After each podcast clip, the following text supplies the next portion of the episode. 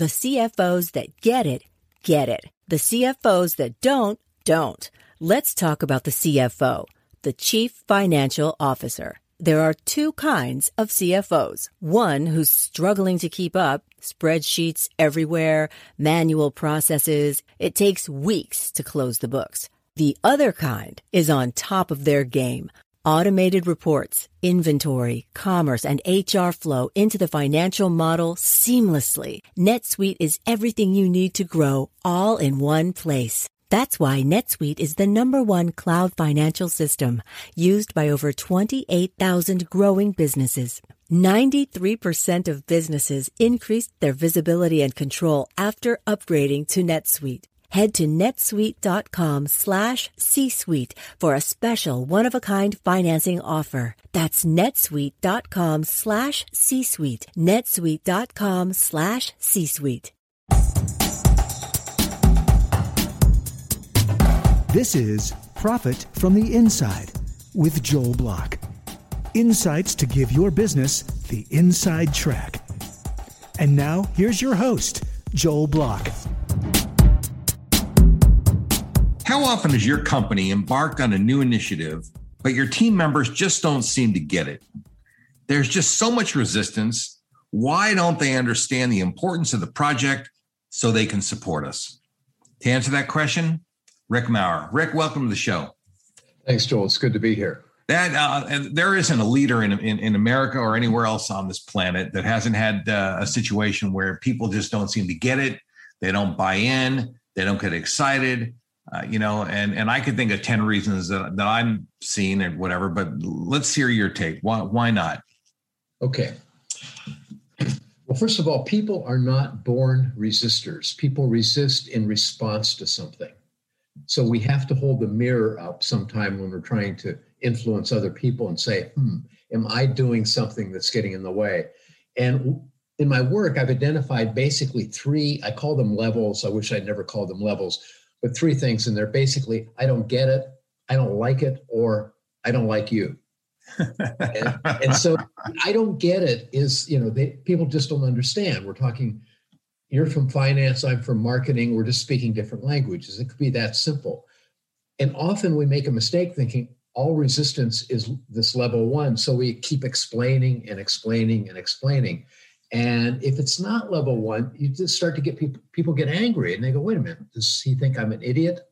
Level two, I don't like it, is very big and it's it's based on fear, survival. There's something about this idea scares me I could lose my job, I could lose face, I've got a kid in college, and on and on and on. And the big problem with that level two is it's really hard to talk about because people don't want to say something in a meeting like, Joel, I'm having a level two reaction. I mean, people just don't do that because they, but they can talk about level one. They go, Joel, could you go back to the last slide? I have a question about the timeline. That's nice, polite facts and figures. And so we can have a whole meeting and the leader thinks everything's going well, but what's really going on is under the surface where people are going, "Oh my God, there goes my career." So I don't, I don't, I don't. But, but, but okay, I, I get that. People, there's there's always some self preservation, and people get nervous that maybe they're yes. gonna, you know, somehow, oh, everybody's job's gonna be safe, and next thing you know, the jobs aren't safe, and that that happens every day. And there's no, we don't have right. a great uh, history of honesty in every company. So you know that's that's true.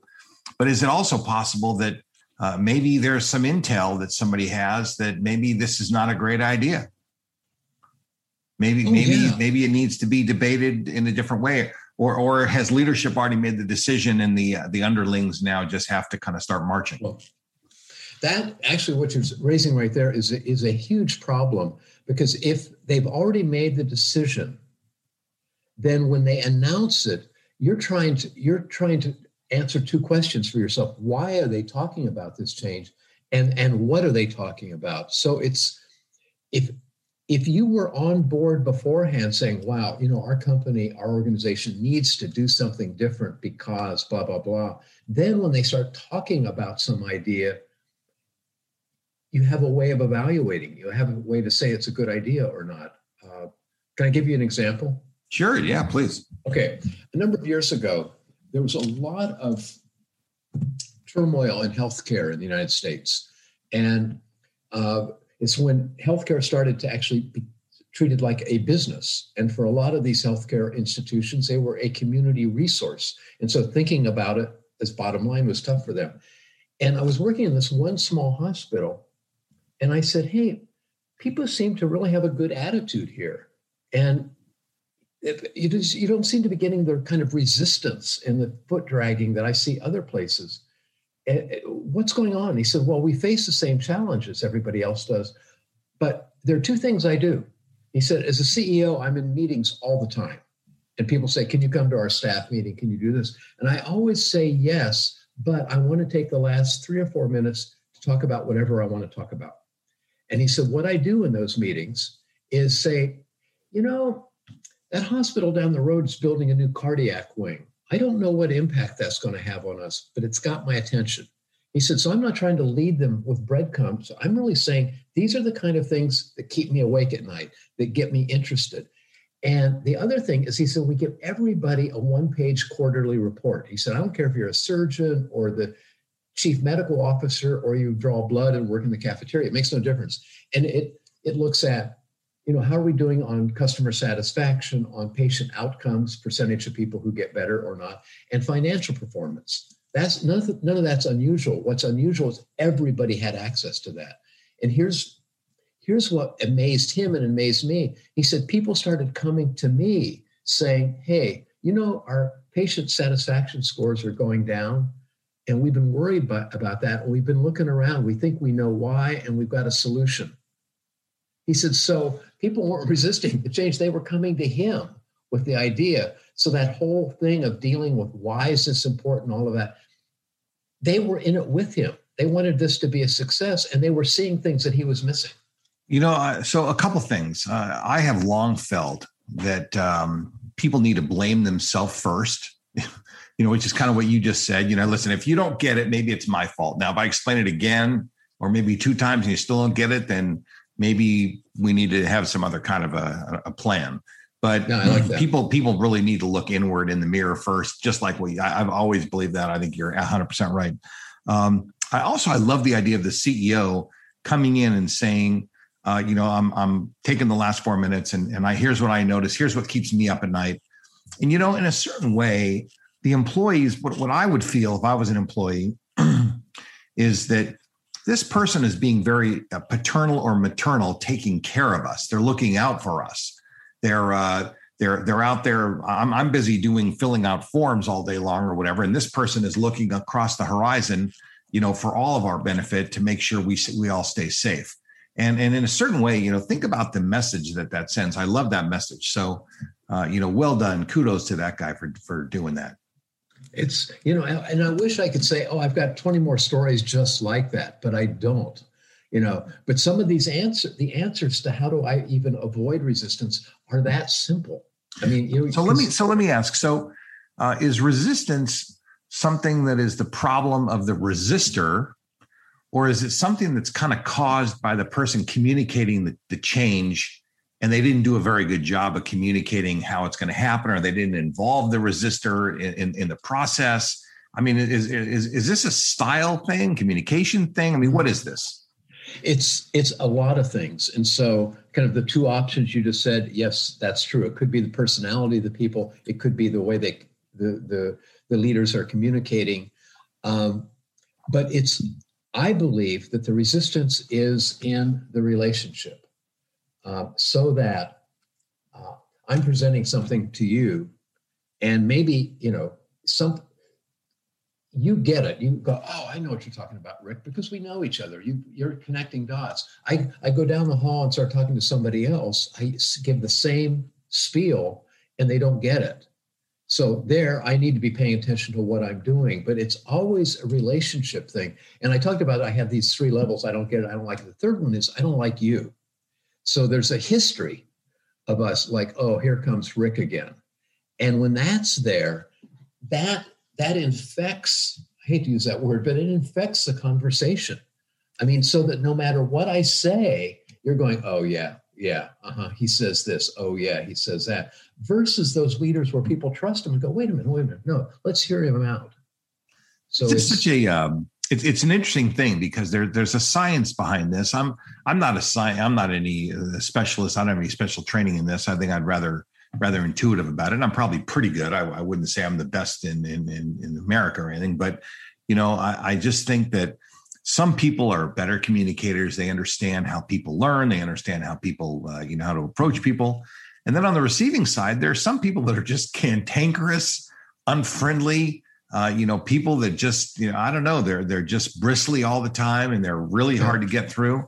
Uh, I would imagine those are not people that uh, you know people voluntarily take onto their teams. They kind of get stuck with them.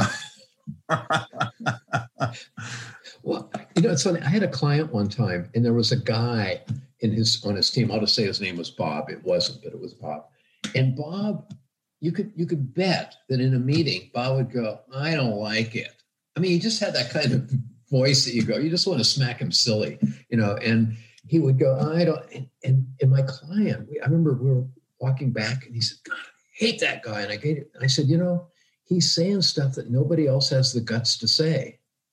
He has a really obnoxious way of saying it, but he's giving you something. Well, I mean, I mean, weather report. Was that was that a guy who backed up his statement with with logic and facts and reasons, or did he just was it emotional? I mean, I mean, where was he coming from?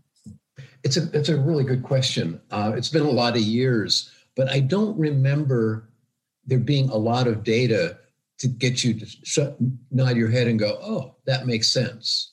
It was more, "Oh, we shouldn't do that." I mean, it, it, kind of big global oh, this is a bad thing. We've never done it that way before. We're working too hard already. I mean, he just had a flurry of pseudo facts, if you will, that he just kept throwing out. And I mean, was, you know, listen, in, in, all fairness, nobody likes uh, whining, moaning, and complaining, right? No, nobody like, I don't like it. Why? I, I don't know. I just don't, I just don't like it. That, that, right. that doesn't fly with adults. Maybe that works in elementary school. That does not work in a business environment and you know i don't like it and here's why uh, i was another company and we had this experience uh, you know that the, the, data doesn't support it the demography doesn't support you, whatever, whatever the reason is you know and there could mm-hmm. be 50 different reasons at least give us something to think about and if somebody can't bring an idea to the table with a little bit of uh, backup I, I, think that they have to be dismissed. Their their ideas, you know, you have to say, well, you know, appreciate your opinion, but you know, we have to move on. It I would agree with you if that person was just out there on his or her own little planet saying that stuff. But often these people, as obnoxious as they might be, are saying something that the person right beside them wishes they could say. Mm. Like they could say, you know, this is going to result in downsizing. And other people are going, man, I'm not going to say that. But yeah, that's what I'm afraid of. So sometimes that person can be the canary in the coal mine if we don't have to give in to them, but we ought to say, hmm, are they saying something that might have, you know, yeah, other people might be thinking. So, do, do, you know, do good communicators extract that kind of discussion, or they try to tamper that kind of discussion? Oh, uh, they they they extract it, and uh, I just heard a story yesterday. My friend Chip Bell had just written a book, and he talked about this executive, and she was doing kind of the annual report to the whole staff. And normally these were PowerPoint presentations the one way. She didn't use any of that. She came out on the stage, sat down, and said, Hi, I'm Sharon. Let's talk.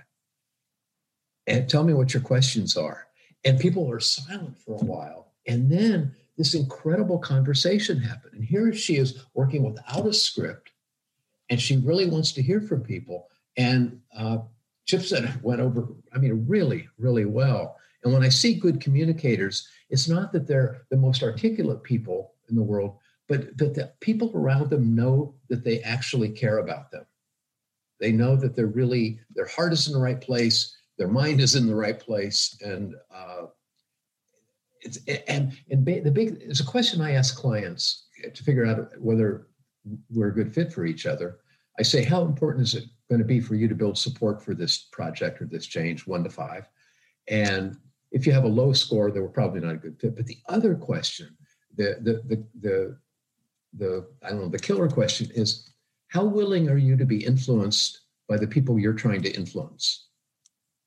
And that one, get the first time I ever asked it in a meeting, people started looking away and kind of coughing. and I thought, I'm onto something. But they're good communicators. It's not that they're so greatly articulate, but it's that other people know they're actually going to stop and listen. And just that that ability to listen and take information in, not necessarily not be a pushover or anything, but really they care about that other person. Just man, those people are those are the kind of people I would want to work for. So so let's stay on let's stay on the topic of uh, resistance. So certain people encounter less resistance because they communicate in a better way. And, and just um, here's what I'm kind of taking away: they're empathetic, they listen, uh, they're they're willing to uh, take into account things that they hear. So they're not just listening in one ear and out the other, but they're actually willing to, uh, you know, consider uh, some some alternative uh, opinions. And and back to the decision being made in advance, maybe they're they're involving people before a decision gets finalized so that people have a, a little stake in it so they don't feel like it's being shoved on them right shoved down their throat yeah. in some way they don't want i, I agree 100% uh, and by the way and they don't shy away from tough questions I, um, I used to do a management development program for up and coming managers in this very large company and every month it would be a new group of these very talented men and women. And the chief operating officer liked to kick off those meetings personally. Now, he could have sent an assistant, he could have done a video, but he was there and he said, Look, the reason I'm here is you're the future of our company. And I want to say thank you for being here. And, and then he would say, Look, we've got an hour together. I'm excited about that. I want to give you a choice. I've got the PowerPoint presentation that we showed to Wall Street. He said, It's very well done, shows where we are, where our competitors are. I'm happy to show that to you. Or we don't have to turn the projector on and I can field questions for the next hour. I was in the back of the room maybe 15 times when that happened. I never heard the group say, Oh, show us the slides ever. and in one of those meetings, they had a big thing in that organization. There was a challenge called horizontal integration, like getting this group uh, in, in Dallas to work with that group, in Denver to work with that group, in Boston. I mean, they're all over the place. And, and they were calling it horizontal integration. So people were asking easy questions. And this one guy raises his hand, and the executive said, Yeah. The guy points at the executive. I mean, literally points at him and goes, What are you guys doing about horizontal integration? I mean, really, man, talk about not understanding the phrase career limiting move. I mean, it just was, I mean, it, was, you know, everybody, I mean, was on the side of this executive because this guy was, you know, he's pointing at him. And the executive just paused, walked over to him and said, You know, you're raising a very good question. I don't have a very good answer. And I got to tell you that we have been working with that and talking about it in the executive team meetings a lot, and we're not coming up with good solutions. And then he stepped back and he looked at this room of like 60, 70 people and he said, if any of you have any suggestions on ways that we can improve horizontal integration, please come to me. I really want to hear from you. That to me is a perfect example. He never read that in a textbook, I bet you, but it's a one thing like he didn't, he, you know, it just, I just love it. Well, you know, it's, it's not, it's not the most eloquent answer you know but it's an honest answer that that probably provokes uh, you know some real bonding between people. Do, do you know anything about the impact that had on the guy that was uh, kind of barky in the beginning and says what are you guys doing no, about it? I i don't. I did that, i wish i did. He was they had two groups and i was working with the other group. Uh, yeah. I mean because uh, you know I would imagine, you know, hey, listen, you know, we we as your leadership, uh, you know, have kind of come to a dead end, and we don't know what to do, and now we need some help. I mean, yeah. I, I think in general, human beings love to be asked for help, and when you ask another person for help, uh, it is a rare person for them to turn you down and, and really be kind of a, a, a, bad guy in that in that yeah. in that time. When when you ask somebody for help, most people uh, are probably at their best at that time. That's probably when they're willing to help the most. Yeah, yeah. so, so uh, is is there kind of a textbook way that leaders can work with people to uh, reduce resistance?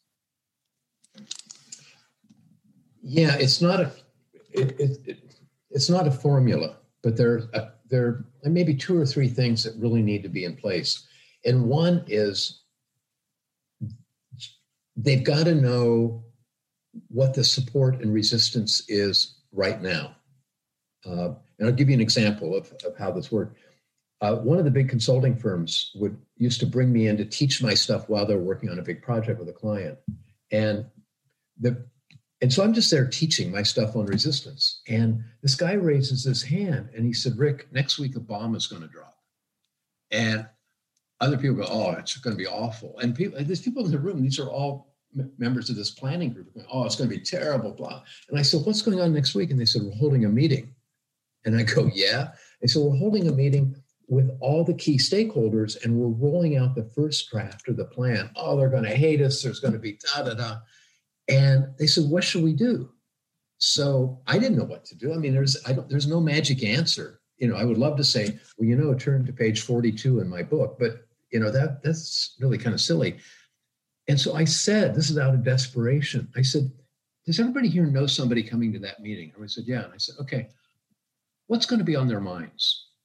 and people started there was a flip chart there and i mean i had no idea where i was going with they just started throwing stuff at me i mean bam bam bam and everything on the list was negative uh, so level one the information was like oh man blah blah blah the level two stuff was bad like oh there go our jobs and three we can't trust these people doing this and so i said all right so i just talked to these levels let's color code that list you know, let's use green for level one. Which of these have to do with they don't understand? Let's use the red marker for two. Which of these are emotional reaction? And let's say the blue marker is they don't trust you. And so now the whole thing is color coded. And this guy who had said bomb's going to drop, he said, that's why the bomb's going to drop. And people looked at him and he said, look, we designed that entire meeting to deal with level one issues, timelines, deliverables, that kind of stuff. He said, which is really important. But they're walking in the room with a lot of level two, they're afraid, and a lot of level three, they don't trust us. Now, here's what these people did brilliantly. And they turned to the consultant from the big firm and me and said, Could we take the next hour and redesign that meeting? And of course, we said, Yeah. They turned their chairs around. They didn't ask us for, gee, you're consultants. I bet you've got a great model. But they, they said, okay, we got the same people. We know we've got to cover these points, but how do we do it in a way that really can start to address their fears and do it in a way that might actually build their confidence in us? They did it, all, all they did, all they had was, well, two things. One is they had, they knew what the lay of the land was with support and resistance. So, so just, just, just, so just for clarification. So, the level one thing was uh, you know the details the the intricacies of the plan you know understanding the details the second one is how people feel about it and and and a lot of times we do go to the minutia we don't go to the emotion i mean i, I think that's right but i, I also wanted uh, to clarify another thing and that is that are we talking about for leaders uh, are these uh, like traits or are they things that are like innate in a person some people just are better at this than others or are there skills that people can learn you know, to deal with this? Because my sense is just listening, like those guys that uh, had all these, uh, you know, negative things on a, on a whiteboard, and then they'd say, you know what, we need to have a have a different kind of discussion. What we're doing here is not working. I, I imagine there's a lot of people who are not the kind of communicators that would notice that something is wrong and they would just continue down the path because that's what they came in there to do. Their their agenda says this is what we're going to do and that's what we're going to do, uh, without really a, addressing uh, the fact that the weather in the room has changed and everything needs to be reorganized. Right. I I think some people are more natural than others, but it's a, it can be a learned skill. And so that simple intervention of me writing on the flip chart, they didn't need a consultant for that. And then saying, okay, which of these have to do with information, what have to do with fear and blah, blah, blah based on that, then they two things could have happened. They said, could we redesign the meeting ourselves? We have the skills to do it. Or they could have said, wow, Rick and Ross was the other consultant. What should we do? Do you have any ideas? And they at that point could have said, you know, you guys do this stuff all the time. What's what's what's a way that we could handle that meeting? And I could have come in and said, well, what about this or what about that? And so it's it isn't that the leaders have necessarily have all these extra skills, but they know when to ask for help and they remain curious and open to saying, huh, maybe that meeting or that process isn't going to get us where we want to go because look at all that. These people are afraid or they don't trust us. So, and, so who who are most of your clients? Are they people that that are innately pretty good at this, or are they people that uh, that are not innately good at it that really need some extra help? Hmm. the, the, the clients I work best with are the ones who have some innate knowledge that this is important. I remember one of my favorite clients was a guy who was a chemical engineer and he ran a very large chemical plant. He wasn't innately skilled in this area. He was innately skilled in the engineering kind of stuff. Of course, of course. But, but he knew I want somebody like Rick around uh, to, who's going to, you know, that's going to help me see things I'm not seeing because he had this desire to really see the human side of things and say, how can I do it? You know, he was a smart guy. He was a quick study. So what was innate was that curiosity. So, but, still, so he was kind of aware that he wasn't good at it and he needed some help. But you yeah. know, I, it, just this is a fascinating thing because I yeah. some people are just naturally better at this than others for sure, and they're they're more in touch with other human beings, right? Uh, you know, and and I don't want to put engineers in a box, for example, but you know maybe maybe that chemical engineer just is not that sensitive to the, how people feel i'd say accountants maybe aren't all that sensitive to how people feel they're very more concerned with some details you know that uh, that's part of their uh, their workflow their day so uh, th- this is a pretty fascinating uh, you know uh, process to think about so let's let's talk about uh, you know uh, how do people learn to be better at this? I mean, did they read a book? Do they take a course? Do they? Uh, they I mean, I mean, how, how, does this process improve? Because management and employees have had uh, difficulties since the dawn of time. Uh, you know, it's kind of right. one of the big conflicts that we've always had in business. Yeah. Well, actually, um, I just last month had a book published, and it's free. I mean, it's available free, but and it's exactly what it what what I cover. I call seizing moments of possibility. And what I say to clients is the first thing you need to do. And by the way, I say this to myself too, is you've just got to get you got to take the advice of Yogi Berra, the great worldly philosopher, who once said, "You can observe a lot just by watching." and you know, and and it's so often we go into meetings and we've got this, you know, we're already thinking of a million things, and just that stepping back and looking at wow, this guy's asleep. Wow, look at that. People are on their, you know, they're they're doing stuff on their phones. I mean, the first thing is we just have to be willing to, to observe. And the best place to observe is not when you're in charge. The best place to learn how to observe is when somebody else is in charge and you can watch how's it going. Uh, airports are a great place to do that. Uh, I realize people aren't flying as much now, but you just find people kind of under stress and and seeing how those exchanges go with the gate agent and that it's just, I mean, it's fascinating. So the first thing is to observe. Then the second thing is I would say, don't do anything different, but begin to tweak. Uh, for instance, let's say you have a meeting coming up tomorrow afternoon, and you just think about it and you go, oh man, it's just boring. It's just this and say, is there one thing that you could do, a tiny thing that might have a huge impact? And I'll just give you an example of that. I have a client who's a scientist and he works with a bunch of other scientists, and these are really bright people. And he knows that I don't think that PowerPoint's a good tool to try to influence people. It's it's one way. It's you get too much into that level one, giving data. And he said, but he said, I have to use PowerPoint or else it looks like I'm not prepared. And so he called me one day and said, I got it. He said, I was giving a presentation to the other scientists, something I wanted them to go along with. And I thought, normally I would use 50 slides. He said, What's the minimal amount I can use? And they'll still go, Oh, he prepared. And he said it was five. So I did five? the presentation, five? five slides. Okay. And he said, What happened? He said, I covered the same information, but there was so much more space, so much more breathing room that he said it turned into a conversation. And he said it was this great meeting. So it was the same players, the same bad coffee, nothing changed other than he made a little more space by not having so many slides.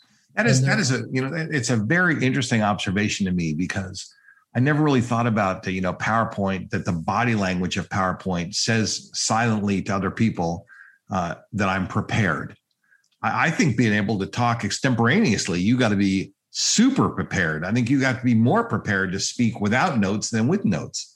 So well, you know, but but if the audience thinks that that makes you more prepared, that that's a fascinating revelation.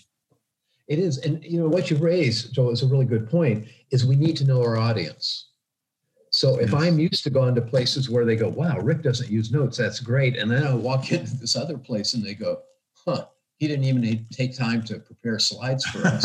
you know, so isn't isn't that funny that uh, yeah. you know and and that goes back to you know the meeting in the boardroom where you know you have employees that like things and don't like things and there are people like vanilla people like chocolate there's people that like uh, you know i don't know uh, butterscotch and there's there's all different kind of people and and the best communicators kind of get a sense about uh, who those people are and what they do well you know listen rick this has been a, a really fascinating discussion this is a big business problem and uh, and i just appreciate you sharing your insights with us Thank you, Joel. It's, it's been a pleasure being here. I've enjoyed our conversation. Well, awesome. Well, listen, uh, thank you so much, and, uh, and we'll stay in touch.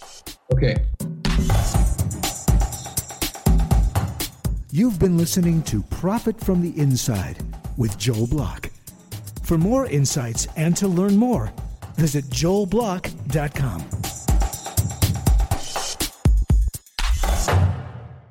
How about a shout out and a huge thanks to our podcast show producer, David Wolf, and the team at Audivita Studios. Profit from the inside wouldn't be possible without these wonderful professionals. To learn more or to find out how you can launch and produce your own podcast show, reach out to www.audivita.com. That's A U D I V I T A.com.